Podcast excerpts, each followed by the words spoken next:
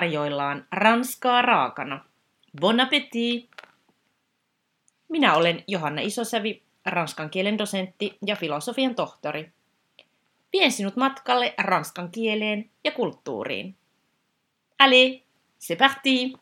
Tässä jaksossa vieraanani on eläkkeellä oleva kieltenlehtori Eila Kautto, jonka romaani Victor, suomalainen muskettisoturi, ilmestyi 2020 kustannusosakeyhtiö Hain kustantamana.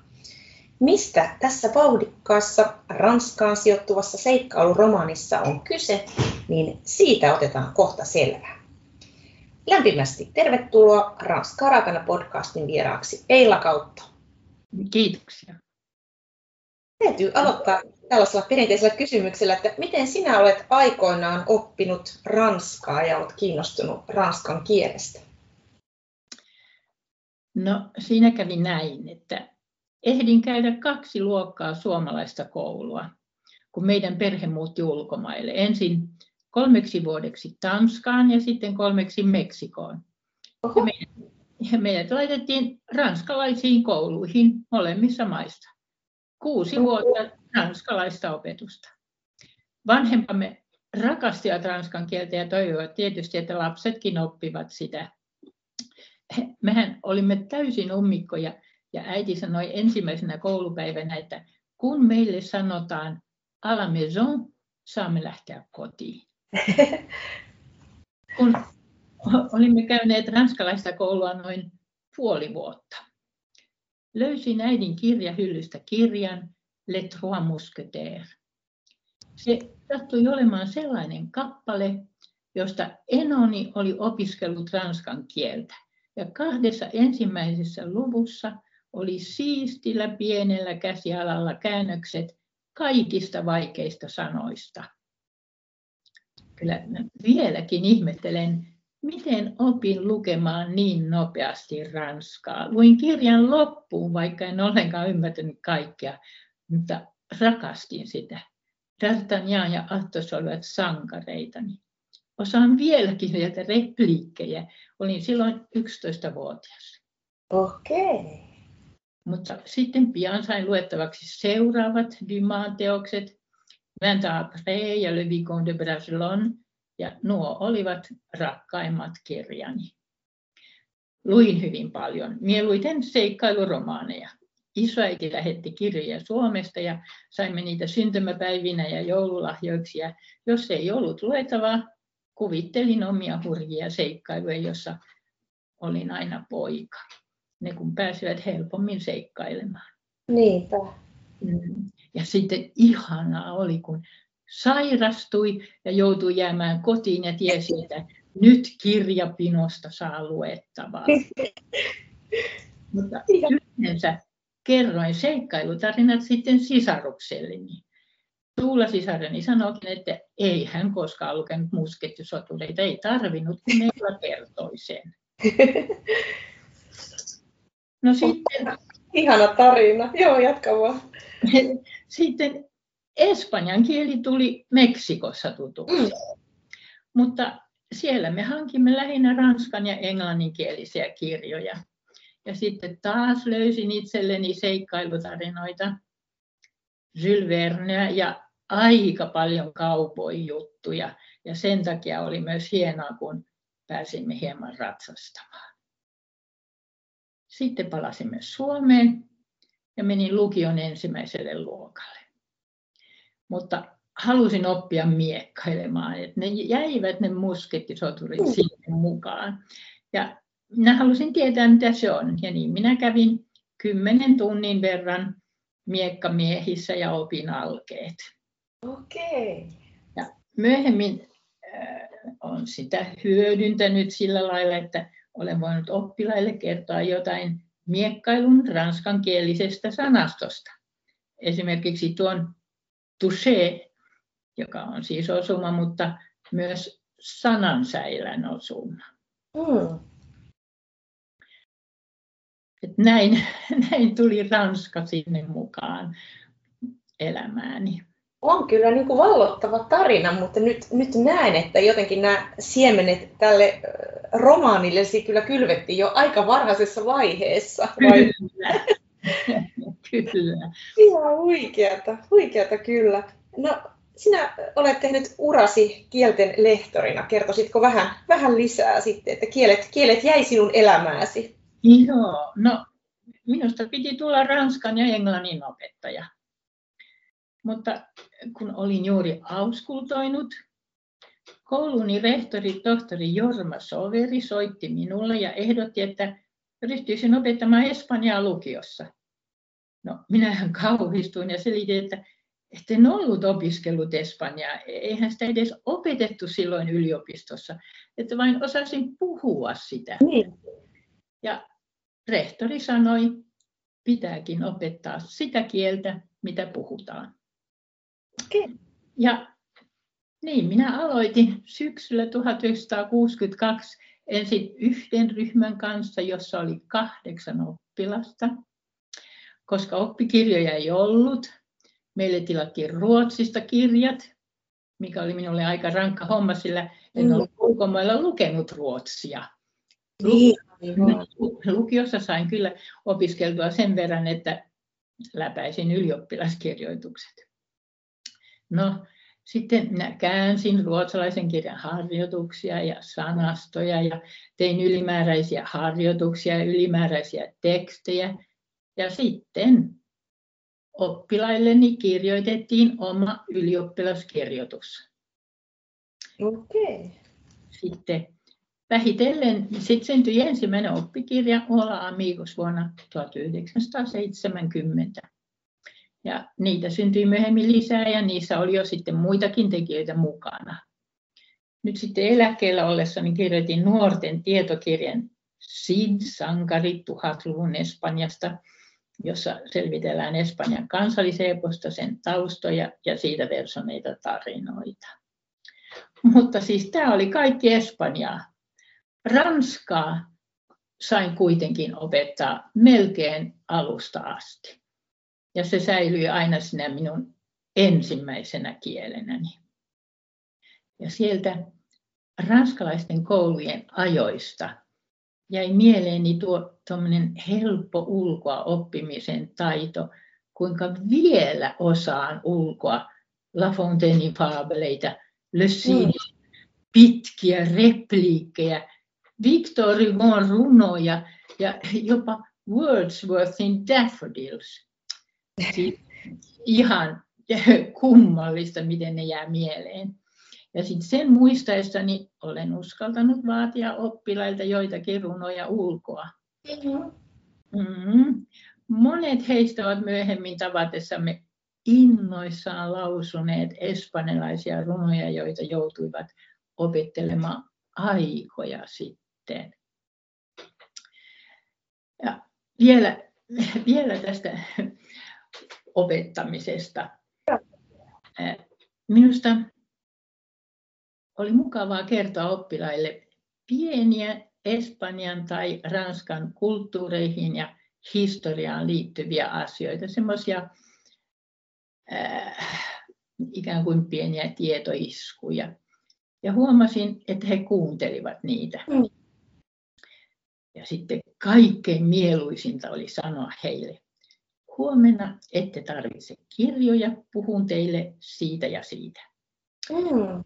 Ja aihe saattoi olla asteikit ja Meksikon valloitus, tai Cervantes, tai Jeanne d'Arc, tai El Greco, tai Cyrano de Bergerac. Ja sitten vielä, vielä tähän liittyy sellainen asia, että koulussa saattoi tulla yllättäen sellainen hetki, että jokin luokka joutui olemaan tunnin ilman opettajaa.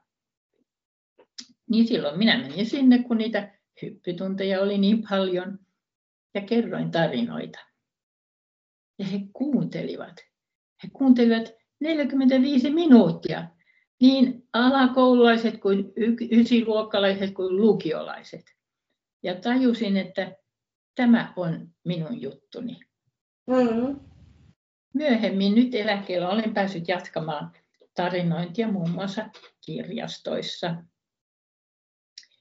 Ja vielä muskettisotureista. Koulussani vuonna 1994 tehtiin joulunäytelmäksi kolme muskettisoturia. Okei. Se oli valtava projekti. Ja sain olla mukana asiantuntijana käsikirjoittamassa sitä. Siitä tuli niin hieno esitys ja kaikki oppilaat olivat innokkaasti sitä suunnittelemassa. Ja esimerkiksi Helena Vierikko oli mainio reipas nuori D'Artagnan. Oh.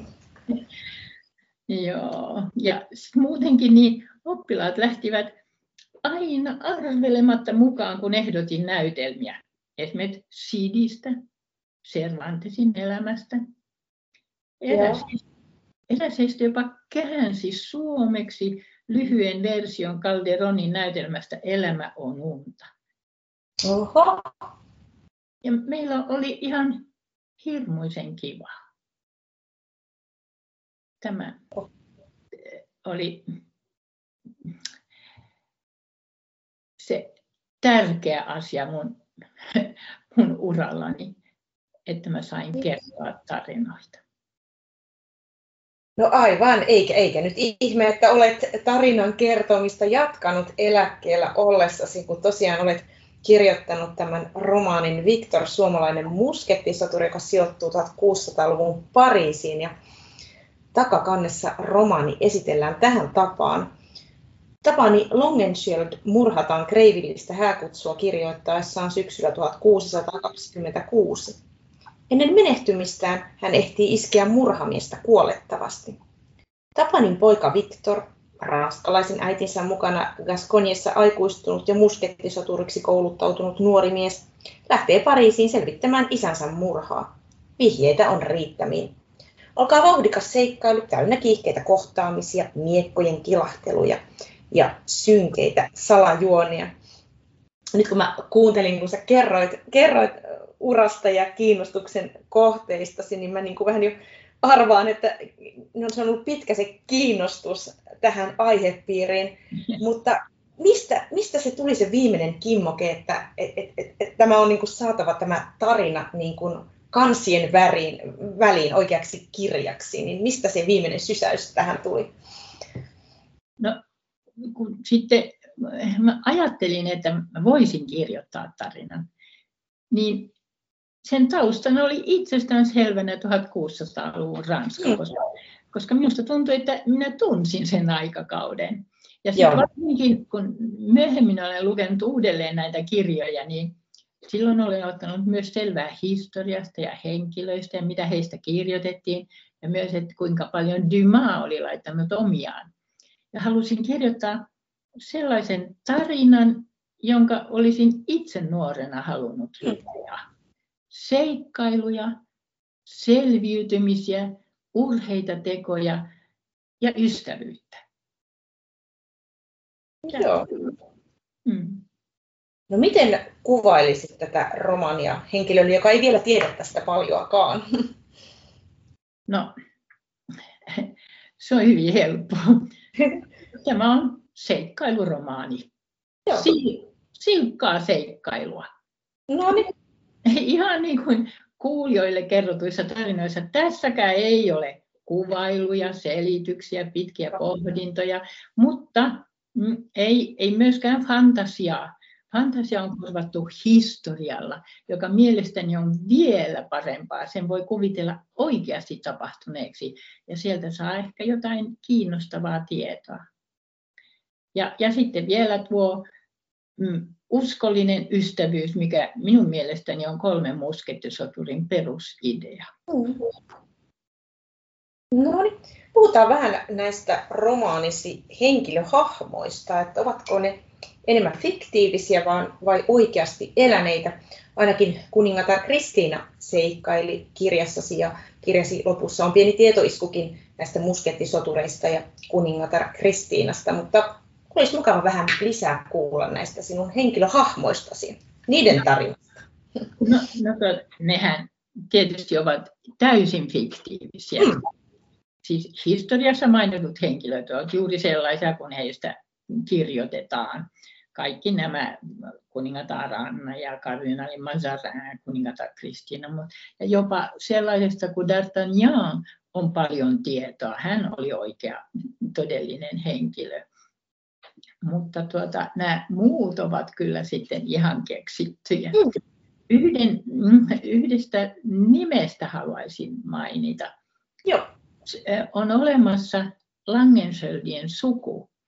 Ja minä toivon, että he eivät harmistu, kun olen käyttänyt nimeä hieman muutettuna. Mm. Halusin sukunimen, josta suomalainen tunnistaa aatelisen, mutta joka olisi ranskalaiselle aivan mahdoton.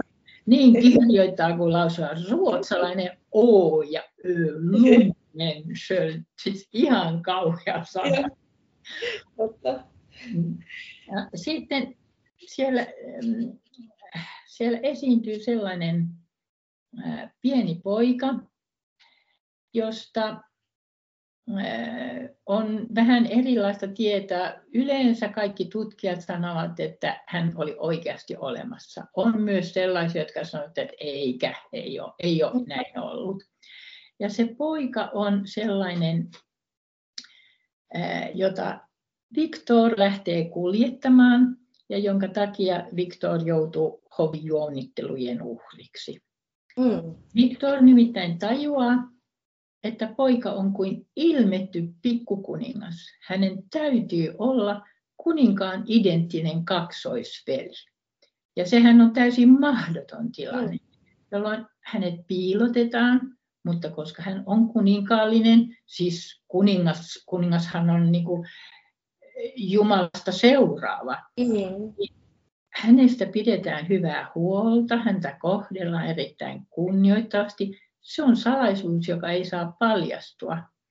Ja monet tutkijat ovat todenneet, että hän on todella elänyt henkilö, joka eli loisteliaasti, mutta vankina ja joutui aikuisena käyttämään maskia, ettei hänen hämmästyttävä yhdennäköisyytensä kuninkaateen paljastuisi. Ja esimerkiksi ranskalainen kirjailija Marcel Pagnol on kirjoittanut pitkän esseen nimeltä Le Masque de Fer, Jotkut puhuvat kangasmaskista, mutta yleensä on kyse rautanaamiosta. Mm. Ja Alexandre Dumas kirjassa Brasilonen varaksevi tämä koko tarina on otettu nerokkaasti käyttöön. Ja kuulemma ne kaikki 11 elokuvaa rautanaamiosta perustuvat juuri Dumaan kirjaan. Eli mm. siellä se Victor on tämän tapahtumasarjan varhaisten vaiheiden todistajana. Mm, aivan. Tosi kiehtovaa. No, kenelle romaanisi on suunnattu? Oliko sinulla tätä kirjoittaisesi mielessä joku tietynlainen mallilukija, joka tästä voisi kiinnostua? No, ensin ajattelin, että kirja olisi sopiva niille nuorille, jotka eivät tartu paksuun kirjaan. Mm. Ja koska tarina on tärkein, niin tekstin täytyy olla suhteellisen niukkaa, mutta kuitenkin täsmällistä ja sujuvaa. Ja se on tietysti, tähän vaikutti se tapani kertoa kuulijoille, mutta mielestäni se on viihdelukemista aivan kaiken ikäisille. Mm. Joo. No, kyllä ihan sama, samaa mieltä, että en, en myöskään asettaisi jotain tiettyä ikärajaa tälle. Et mä olen samaa mieltä, että tämä voi puhutella kyllä aika niin kuin monenikäisiä hmm. lukijoita. Oliko tälle muuten tota, helppoa löytää, löytää kustantajaa? Miten kustantajat suhtautuivat tällaiseen ideaan? Tuota, en muista kuinka moneen paikkaan minä lähetin sen. Joo. Tuli kohteliaasti kiitoksia luottamuksesta, mutta että niin. ei sovi nyt ja sitten kun tämä kustannus hai, sanoi, että mielenkiintoista ja sanoi Joo. vielä, että Viktor on hyvä kirja, niin siis mä olin ihan oikeasti onnellinen. Mä voin sen uskoa. Suomi on kuitenkin sen, niin on pieni kielialue, pienet markkinat, niin tämä ei tämä löytäminen, se on aika haastavaa kyllä, vaikka Joo. olisi miten kiinnostava teos, niin tota, mutta aivan ihana, että, ihana, että kustantaja löytyi. No, millainen prosessi oli, oli, oli sinulle kirjoittaa tämä romaani? Menikö, menikö sinä kauan? Mainitsi, että, että sinä tiesit, ja, ja tämä oli niin kuin, tavallaan tuttu, tuttu aihepiiri ja aikakausi, mutta tarvitsiko tehdä vielä jotakin uuttakin taustatyötä? Se, se oli siis niin pitkä, pitkä prosessi, koska se oli vain niin kuin ajatuksissa tämä Joo. tarina. Ja muutti muotoa moneen kertaan. Siitä ensin piti tulla dekkari, kuka murhasi Longenhöldin. Ja jossain vaiheessa se päättyikin jo aikaisemmin, mutta sitten eräs koelukija kyseli yhden henkilön myöhempiä vaiheita ja koska itsekin olin ehtinyt tykästyä siihen tyyppiin, niin kirja jatkui taas. Ja se niin. oli tämä Rodin, joka minusta on hyvin sympaattinen henkilö siellä. Joo, joo. Ja sitten tietysti taustatöitä oli, oli hirveän hauska tehdä.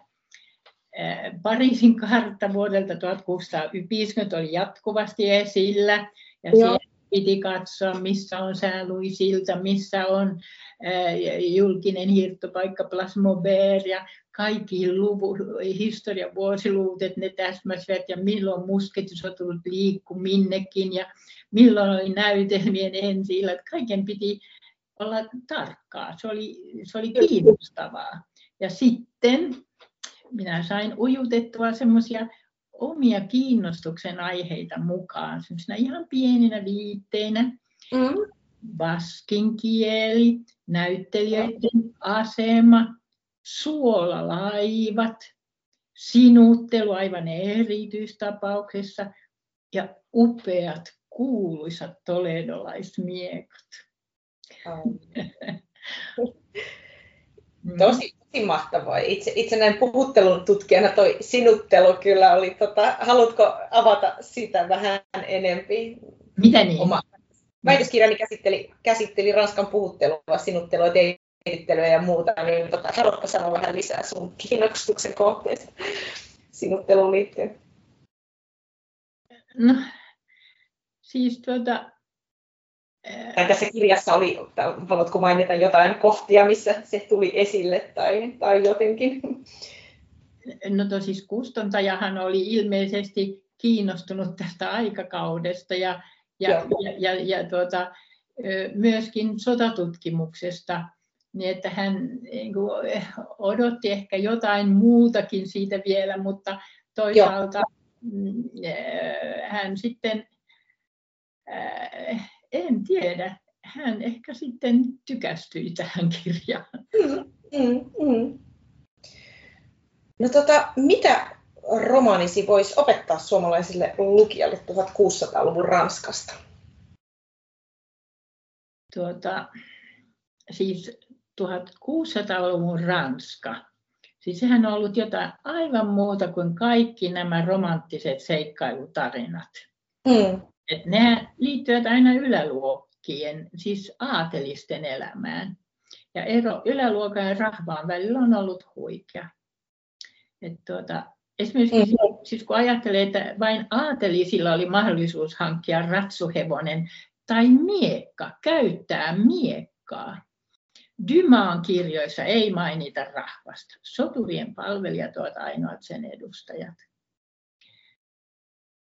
ei Viktorissakaan ole kuvauksia rahvasta heidän kurjasta elämästään, paitsi ehkä, ehkä nyt sitten nämä katulapset ja ehkä Rodinista kerrottaessa. Ja keskiluokassa eli porvareista koneiston pyörittämiseen, niin siitä ei kiinnostuttu. Mm. Mutta että Pariisi oli aika surkea, löyhkäävä kaupunki. Sen pelkkää likaa vettä ja hovijuonittelut yleisiä, niin kyllä se varmaan tulee siellä esille. Ja sitten semmoinen detaali, joka minusta on aika hauska, että ranskalaisethan eivät osanneet englantia. Ei edes, mä oletan, että ei Dumas osannut englantia. Että tuo kavala femme fatale, niin hän on Miladi. Mm. Mm hän on aina Miladi. Ja, ja näissä, näissä tuota, elokuvissa, joita on tehty, niin nehän on yleensä englanninkielisiä ja ei, ei siellä osata sanoa miladi. Joo. No, minkälaista palautetta olet saanut tästä Victor-romaanista? No tuota, yleensä sitä on tullut ystäviltä ja tuttavilta ja sen takia ne ovat aika kehuvia. Joo. Mutta semmoisia, että oli pakko lukea kirja loppuun yhdeltä istumalta. No. Ja sitten vihdoin kirja, jossa on paljon seikkailuja, mutta ne hoidetaan aina saman tien kuntoon. Siitä jää hyvä mieli. No niin. Ja Ihan sitten eräs 87-vuotias rouva kirjoittaa, aivan kuin minulle kirjoitettu, opettelin nuoruudessa miekkailemaan. Oho. Ja sitten, sitten muutamalta on tullut näitä, tämähän on aivan kuin TV-sarjan käsikirjoitus, No niin. mikä, mikä siis minusta kyllä osoittaa sen, että se on niin, niin hirveän lyhyttä, lyhyttä tekstiä ja, ja, ja nopeita seikkailuja. Olisi mahtavaa nähdä tästä joku, joku TV- tai elokuvaversio niin Niin. Mutta tota, Eila, että kuulijat saavat nyt tietää, että minkälaista romaanista on kyse, niin tota, voisitko lukea jonkun pätkän kirjasta ja kertoa meille, että miksi valitsit juuri tämän kohdan? Joo. Minusta oli ihan hirveän vaikeaa keksiä sitä kohtaa, kun nämä on, niin kuin, luvut ovat lyhyitä, niissä tapahtuu paljon ja ne hoidetaan niin kuin aina melkein siinä luvussa loppuun, niin että se yllätysmomentti katoaa, mutta minä nyt luen yhden kohdan, joka, joka ei aivan hirveästi paljasta niitä muita juttuja. Aivan, aivan. No niin. Kahden päivän päästä illalla Victor lähti Kreivin asunnolle. Käveltyään yhden korttelin verran, hän huomasi tumman hahmon erkanevan muurin varjosta. Hän vaistosi pikemminkin kuin näki hahmon pitelevän paljastettua miekkaa kädessään. Victor kiihdytti askeliaan ja kuuli askelten seuraavan. Sitten askeliin liittyivät vielä toiset. Victor otti vasempaan käteensä pitkän tikarinsa. Tämä espanjalainen tapa voi yllättää Pariisin pikkurikollisia, oli isoisä opettanut. Viittansa hän kietoi vasemman käden ympärille ja kääntyi jäkisti seinän viereen odottamaan. Miehet pysähtyivät, empivät ja kävivät sitten kohti. Labart, kysyi toinen. Kun Victor vastasi, minä olen, he hyökkäsivät. Victor odotti liikkumattomana ja aivan yhtäkkiä syöksähti sivulle vasemmalle, kumartui ja heilautti vasenta kättään alhaalta ylöspäin. Hän tunsi terän osuvan uppoavan pehmeään lihaan ja kuuli ähkäisyn, kun mies lyhistyi pidellen kylkeään kaksin käsin ja miekka kalahteli kiveyksellä. Viktor potkaisi miekan syrjään ja samalla pysäytti omalla miekallaan toisen miehen miekan iskun. Hän siirtyi nopeasti pois maassa olevan miehen ulottuvilta. Viktorin sydän hakkasi kiivaasti hänen ensimmäinen oikean miekkataistelunsa. Hän liikkui nopeasti, pyörähdellen ketterästi, innokkaasti puolelta toiselle, vaihdellen yhtenään hyökkäysasentoa. Toinen miekkamies oli taitava, mutta häntä häiritsi Viktorin täysin säännöistä päätään piittaamaton työskentely. Viktor ymmärsi, ettei hänellä ollut vastassaan tavallinen rosvo. Hän sai laittaa peliin koko taitonsa ja mielessään kiitteli isoisäänsä. Silti hän ei saanut yhtään kertaa osumaa vastustajansa. Kadulla ei näkynyt muita, ehkä miekkojen kalske piti kulkijat loitolla. Katukiveys oli harmittavan liukas ja hämärä häiritsi näkemistä. Pari kertaa tuntui viitossa nykäsy, kun toisen terä tuli liian liki. Kerran terä osui heikosti hänen poskeensa. Yhtään osumaa hän ei saanut vastustajansa. Lopulta Victor heilautti tikariaan korkealla vasemmassa kädessään. Vastustajan huomio kiinnittyi siihen sekunniksi ja silloin Victor iski. Miekka luisui toisen terän alta ja lävisti miehen oikean kyljen. Tämä pudotti miekkaan, se yritti siepata sen vasempaan käteensä. Viktor pääsi lyömään miekan kauas seinän vierelle. Mies vaipui maahan polvilleen ja äyskähti pari kirosanaa. Hetken Viktor seisoi ja odotti. Poimi sitten kahakassa pudonneen hattonsa ja maassa loivat miekat mukaansa. Kyllä kai te pääsette omin neuvoin pois täältä, hän kysyi miehiltä ja sai vastaukseksi kiroiluryöpyn. Viktor pyörsi kotiinsa, jätti miekat sinne selostain kiihtymyksestä vapisten tapahtumat Rodinille. Päässä kohisi vielä, eikä sydän ottanut rauhoittuakseen. Palkattuja murhamiehiä, totesi Rodin, tiesivät, missä odotella teitä ja milloin olisitte liikkeellä. Pelkääkö joku, että saisitte selville isänne murhaajan? Sai vähän kuulijat pientä esimakua ja voivat sitten... Niin, siis mä ajattelin, että jotain miekkailua sinne pitää saada. No joo, tästä jo näkyy. Joo, joo. joo. Niin kuin takakannessa luvataan, että miekkojen kilahtelua, niin tota, tässä niin. se todella pitää, pitää niin kuin paikkansa. Loistavaa. Mutta oletko kirjoittamassa tälle Victor-kirjalle vielä jatkoa? Että tästähän olisi mukava, mukava kuulla lisääkin, vai minkälaisia suunnitelmia sinulla on? No tuota, minä olen miettinyt, olen miettinyt sitä, mutta se on hidasta. Mm. Olen kirjoittanutkin ideoita pariin ensimmäiseen lukuun, mutta Joo. niitä pitää niin miettiä valmiiksi uudestaan ja uudestaan ennen kuin alkaa kirjoittaa. Ja taustatyö on tietysti aikaa vievää ja sitten vielä kun on monta muutakin aihetta mielessä, niin mm. ei voi luvata mitään.